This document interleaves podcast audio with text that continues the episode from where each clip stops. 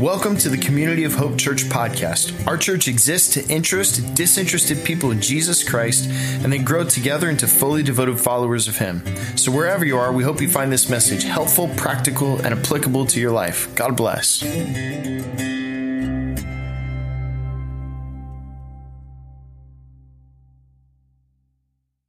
All right, everybody, welcome. Hey, good to see you. Can we thank our band this morning for the worship? Praise God. Awesome. I'm so glad to be here with you on such an important day today, and we're excited about uh, all that uh, the ways God is going to show up and is showing up in our service and in our time.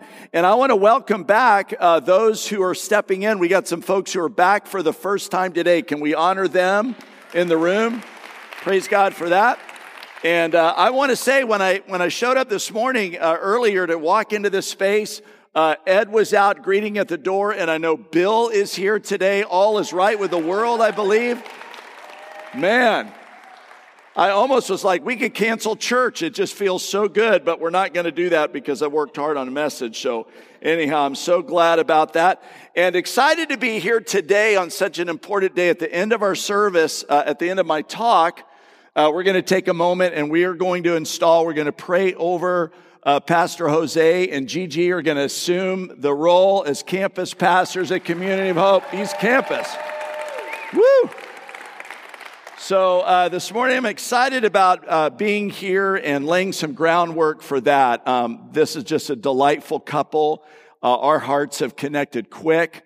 They come well qualified to step into the space, and I'm excited. Their family is here today, uh, both their families, and it's just an exciting moment for us today and uh, glad to be here for that. Um, and I want to say I'm thankful that uh, we're moving through uh, this weird time in this pandemic, and now things are starting to click back into place and come back normal. And for everything that feels normal, I'm excited uh, about that. And God has really preserved our church in this time. I'm thankful that we're stepping in. You know, this this step today with Jose and Gigi is an opportunity for us to become more uh, step into the vision that we believe God has called us to as a church. We're going to move into a little bit more of a sustainable model around that. And I'm really excited at all the support uh, that we've received over on this campus about that. God is doing some incredible things in our church. He's preserved our church through a very unique season, a very unique time that we can still, uh, in this space, I could stand before you and say we're growing. Our church is growing even over this weird time and uh, I'm excited about that.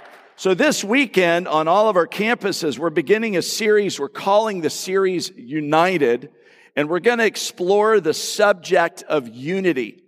And I think about this, uh, and of course, we're going to be speaking to some cultural trends and some things that are going on because I think that is really an important thing. But I would say as well, I see some shimmers of connectedness around this, especially when we think about uh, stepping into this model as a church family. Uh, you know, with our East Campus later this year, we hope to be launching our Lake Worth campus. And so God is doing some incredible things.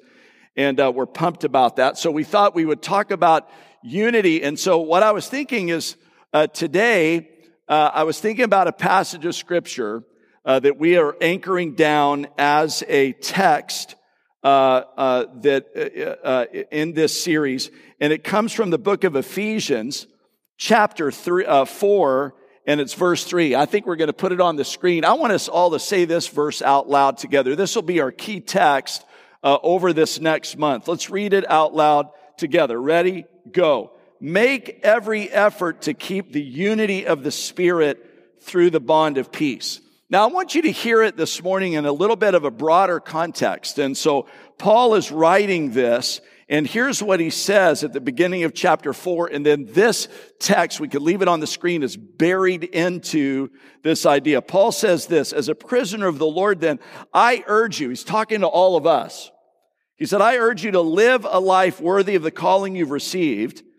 Be completely humble and gentle. Be patient learn to bear with one another in love. And then here's our verse. Make every effort to keep the unity of the Spirit through the bond of peace.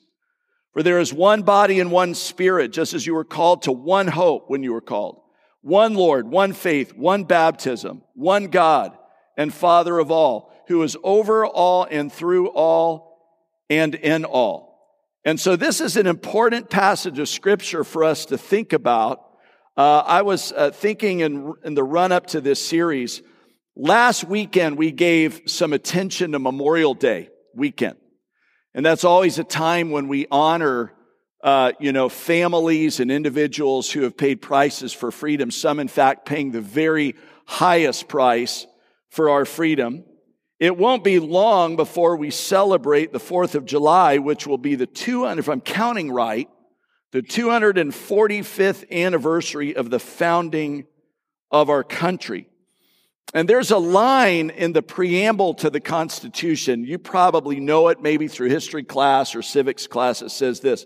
We, the people of the United States, in order to form a more perfect union, establish justice, ensure domestic tranquility, and provide for the common defense, promote the general welfare, and secure the blessings, notice the language there, of liberty to ourselves and to our own posterity, do ordain and establish the Constitution uh, of the United States. I was thinking about that line in order to form a more perfect union. And how many of us would be willing to say in a space like this that we really believe we're in a space right now in our nation where we are forming a more perfect union? There's, there's some challenge. And there's some important conversations we want to have, but I could tell you that I think that that's kind of an interesting thing and an interesting lens to read uh, that through. Uh, when we were working as a teaching team on, on the beginning of this series, we were reading some interesting things. And uh, one thing that we read uh, together was a, a, poll that happened in 2018 where it said this. This is an Axios poll just to kind of set up the series. This says 54% of our electorate, okay, uh, as the Republicans believe the Democratic Party is spiteful 61% of Democrats believe the Republican Party is racist, bigoted, or sexist. Approximately one fifth of both Republicans and Democrats each consider the opposing party evil. How we doing? A Pew Research poll from 2016 found similar numbers. 70% of Democrats say Republicans are closed minded, 52% uh, of Republicans say Democrats are closed minded. The same poll found that 58% of Republicans had an unfavorable impression of the Democratic Party leading to the election, and 55% of Democrats felt the same way about the other party. We're fractured, right? To go it a little bit step further, uh, a gentleman by the name of Tim- Timothy Dalrymple is president and CEO of Christianity Today. Many of us have heard of that. He said this. He said, uh, writes about, he writes about the current movement, the current moment of the evangelical movement finds itself in. And so we know that an even, the evangelical church is, uh, and that's an interesting term in these days. We have to be very careful how we define it. And so we're really talking here about big tent Protestant Christianity. This is the type of Christianity that we would fit ourselves in. This is what Timothy Dalrymple writes of this group. He said, one group within American evangelicalism believes that the religious liberties have never been more firmly established, and yet another said that they've never been at greater risk.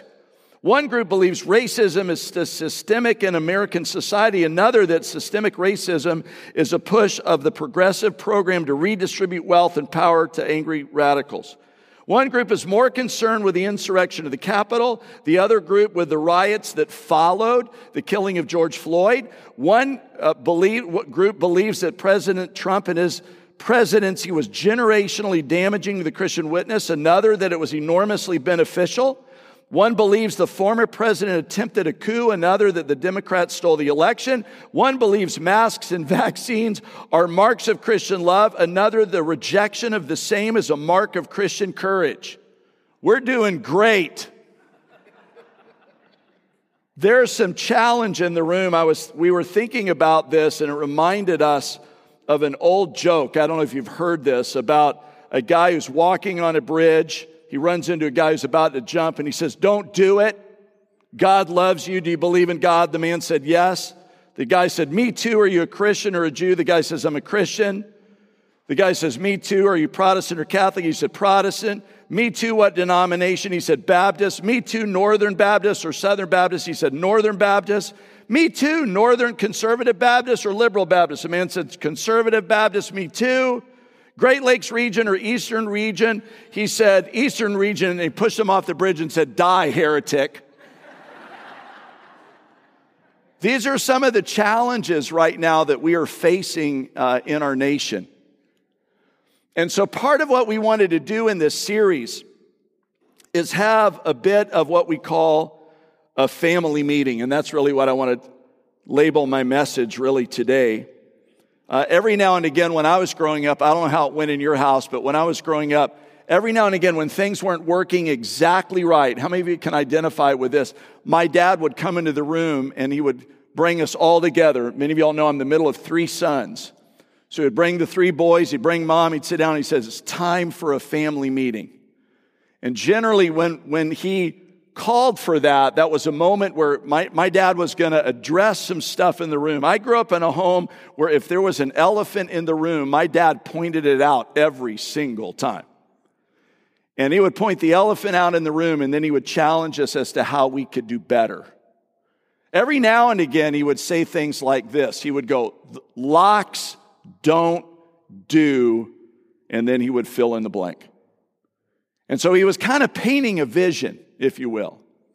And as my brothers and I, you know, would step through adolescence into adulthood, he was kind of painting a, a, a vision, if you will, of, the, of, of, of his preferred future for us.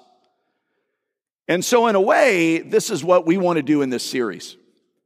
And, and in a way, uh, we want to have a family meeting. And so, so part of a family meeting means this uh, if you are here today and you are navigating a relationship with Jesus Christ, you would not yet say He is Lord, your Lord, your Savior, your Redeemer, your forgiver, your friend. There's a part of me that wants to say, as a pastor, you get a pass on some of what I want to say. But if you're here this morning and this weekend and you identify and say to yourself uh, and to those around you that you are a follower of Jesus and a member of His way, then I want to say it's time for a family meeting around the subject uh, of unity. And I was thinking about this because uh, I have been in Christian ministry as a pastor since 1988.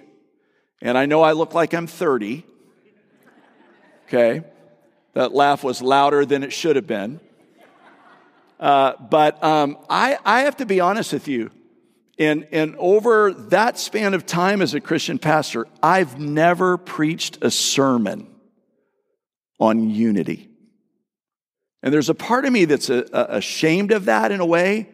And there's a part of me that, for whatever reason, either my own immaturity or ignorance or, or, or that the, the rise of our culture didn't bring us to this moment, and I didn't feel a need to, I feel such a strong need that we would have a conversation about what unity actually is and, and what, it, what it looks like. And so this morning, uh, I want to take us to a passage of Scripture that really is the, the, the, the, the passage that represents what I want us to think about. And I want to lay some pipes in the ground, if you will, that we're going to be building on in the weeks that come for these weeks together in this series. And I want to take us to John chapter 17 and I'm going to read to us beginning in verse 20, and I'm going to read down to verse 26. Now, this is Jesus speaking, and in fact, this is a prayer of Jesus, and I want you to notice what he says here. So we're kind of coming in on the prayer and picking up at verse 20. This is what it says Jesus prays, My prayer is not for them alone. So he's been praying uh, for the disciples. But he says, I pray also for those who will believe in me through their message, that all of them may be one, Father, just as you are in me and I am in you. May they also be in us, so that the world may believe that you have sent me. I have given them glory that you, the glory that you gave me that they may be one as we are one. I in them and you and me, so that they may be brought to complete unity. Then the world will know that you sent me and have loved them even as you have loved me. Father, he goes on, I want those you have given me to be with me where I am and to see my glory, the glory you have given me because you loved me before the creation of the world. Righteous Father, though the world does not know you, I know you, and they know that you have sent me. I have made you known to them and will continue to make you known in order that the love you have for me may be in them and that I myself may be in them. Let's pray together. God, I thank you for this space. And I pray that, Lord, you would give each of us a fresh sense of your Spirit's direction in this space. And that, God, you would allow us to be able to do the good work of a disciple in a space like this that carefully thinks about the original context in which you have spoken and prayed these words, Lord, and then what meaning these words would have for us now in this delicate and unique season in which we find ourselves as your people. Come to this space and to this moment with the power of your Holy Spirit, that these words might be found in us so that the world may believe in you. This we pray in Jesus' name. And everyone said, Amen. Let me just say a few things real quickly here. This is the night of Jesus' arrest. From here, he will move to trial and to crucifixion. Almost, if I'm counting right, about a fifth of John's gospel actually takes place in the upper room. And we have, in many ways, like a bird's eye view. We get like a front row seat to what is unfolding uh, in this moment, which makes this so incredibly powerful. It's a moment, as you would imagine, of high tension, high drama, high anxiety. And I don't know if you've ever been with somebody um, who is anticipating the coming of their passing. Uh, I have, certainly as a pastor. And in spaces like that, I can, I can tell you one sure thing that happens almost every time. There's not a lot of uh, anecdotal conversation. There's not a lot of conversation that isn't filled with meaning. There's usually a space where all of that is now gone, and what is happening in those moments is important and of, ex- a, of extremely high value. And so, um, in this moment, we find Jesus and the disciples. The disciples are still somewhat confused as to what Jesus was up to. And so, he washes their feet. He teaches them about intimacy with God. He teaches them about the person and work of the Holy Spirit and what would happen over the next three days. And then he prays for himself, he prays for them. And then we get to verse 20, and he prays for us. And uh, in verse 20, he says this interesting thing. He says, My prayer is not for them alone, but he says, I pray also for those who will believe in me through their message and then this is what he prays that they may be one as we are one. That they, being us, would be one as we, being God, are one. Now, I want to pause there for just a quick moment. And I want to say a few things here. I want to say, uh, uh, I want to observe that, you know, given that it's Passover, given that it's a pinnacle moment for Jesus' ministry on earth, is that the prayer that you would expect our Lord in that space to pray? And, and, and because I love you and care for you, I'm willing to go first. I don't think that's the prayer I would have thought he was going to pray. In fact, when I put myself into this moment, uh, I think of some other things that maybe he would pray. Uh, maybe he would pray for his safety. That's a good thing to pray in a moment like that. I mean, he knew what he was up against. Uh, the disciples knew what he was up against. Uh, maybe, maybe not that. Maybe he would pray for uh, Caiaphas or Pilate. I mean, he knew their reputation. He knew that they had been compromised by the Pharisees against him. He knew that at the end of the day, these were not guy, nice guys. Maybe, maybe he would pray for them. That would, that would be appropriate. And if we didn't agree there, I would go, maybe, maybe he would pray for courage for the disciples in the coming days. I mean, he could tell the disciples were afraid.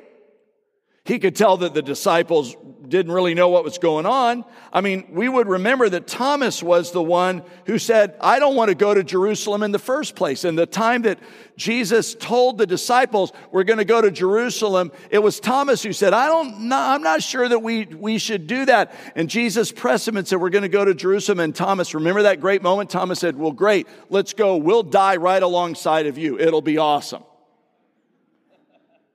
Maybe that's a prayer that, that, that they would have prayed. Maybe Jesus would have prayed for Rome to be overthrown. I bet this would have been the prayer of the disciples. I mean, all of, all of this, the Pax Romana, the power of Rome, let's take a moment and, and, you know, go around a circle. Maybe Jesus would say, praise, you feel that? I think this is what they would pray. But that's not what he prays for. He prays that there would be unity in the church. And because that sounds so weird and sounds so different, here's my idea that's worth closer inspection. That's worth a little more attention. Because here is Jesus in this pinnacle moment, recognizing so carefully and so clearly the only hope for the church being the hope of the world carrying the message of Jesus is if the church could be one surrounding the message of Jesus. I uh, will tell you, this has been, uh, in so many ways, the most unique season of ministry uh, I've ever experienced in the most unique season of ministry any of my colleagues in ministry have ever experienced and gone through. And uh, all of the earlier cultural conversations that I mentioned to you, I have been as a pastor over the last year and some months in every single one of those conversations. And here's what I want to tell you. Every time I was in a conversation like that, and there was a moment, if there was any moment of challenge in the conversation, the felt assumption in the room was that I was only listening to the other side of the conversation. It's been a very fun season to be in ministry. And so it makes a moment like this, I think, incredibly powerful Jesus says in John chapter 17, verse 22, he says, I have given them the glory that you gave me, that they may be one as we are one. And when I think about this, Jesus is offering a prayer that the church will walk in unity. Now, here's an interesting thing I want to share with you on this side of religious history. This is a prayer that is still being worked out. It's not completely answered yet. So think with me about th- this for just a moment. Think with me about this. Jesus, at this particular point, knows what unanswered prayer feels like.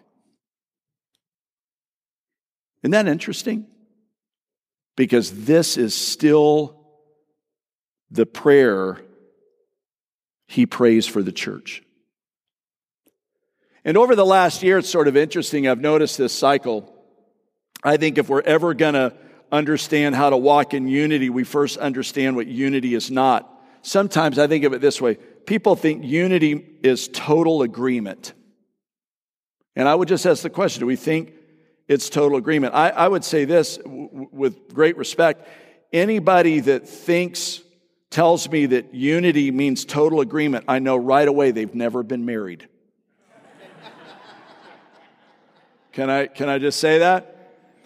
Guys, right? Your wife comes out, she has two dresses, pick which one. That's always like you want to go, is this a trick question? I'm not really sure how to answer that. And so I would just ask the question, is it, is it total agreement? And I've noticed that we've set that up sort of as the pinnacle of everything. We could have total agreement. That'll end everything. Then, if we can't have total agreement, here's what I've noticed. We, we move and we, we have what I call the cancel culture. If we can't have total agreement, we cancel the other person out and, and we erase them. And can I just be very honest with you then uh, offer a bit of a challenge in the room? I think the cancel culture is akin to the spirit of murder minus the blood. That's what it is. I'm going to erase you. You are dead to me. And I got to tell you, we've tried that in our culture over the last year and a half. Is that helping us feel any more unified? It is not. It is like a cancer eating the center out of our culture and our demographic. And then, of course, we move from cancel culture into hate. The problem here, again, I'm speaking to believers, is that Jesus told us quite clearly we're not allowed to hate our enemies. We're supposed to love our enemies. So we know that that's not open to us in the church. So then we just live in this conflict. And so I think it's important to have a conversation about it. And when you look at the spirit of unity in the church, it's an interesting thing. Unity actually means that we move toward one another in heart, in mind, and in action. And every time unity is spoken of in the Bible, it is the specific work of God manifesting that kind of unity. It's almost like the scriptures are saying this we can't do it on our own. But in the power of the risen Christ, it's totally possible to move toward one another in spirit and in heart and in action. Let me, let me tell you something personal you may not know. Today, Beth and I celebrate 34 years of marriage.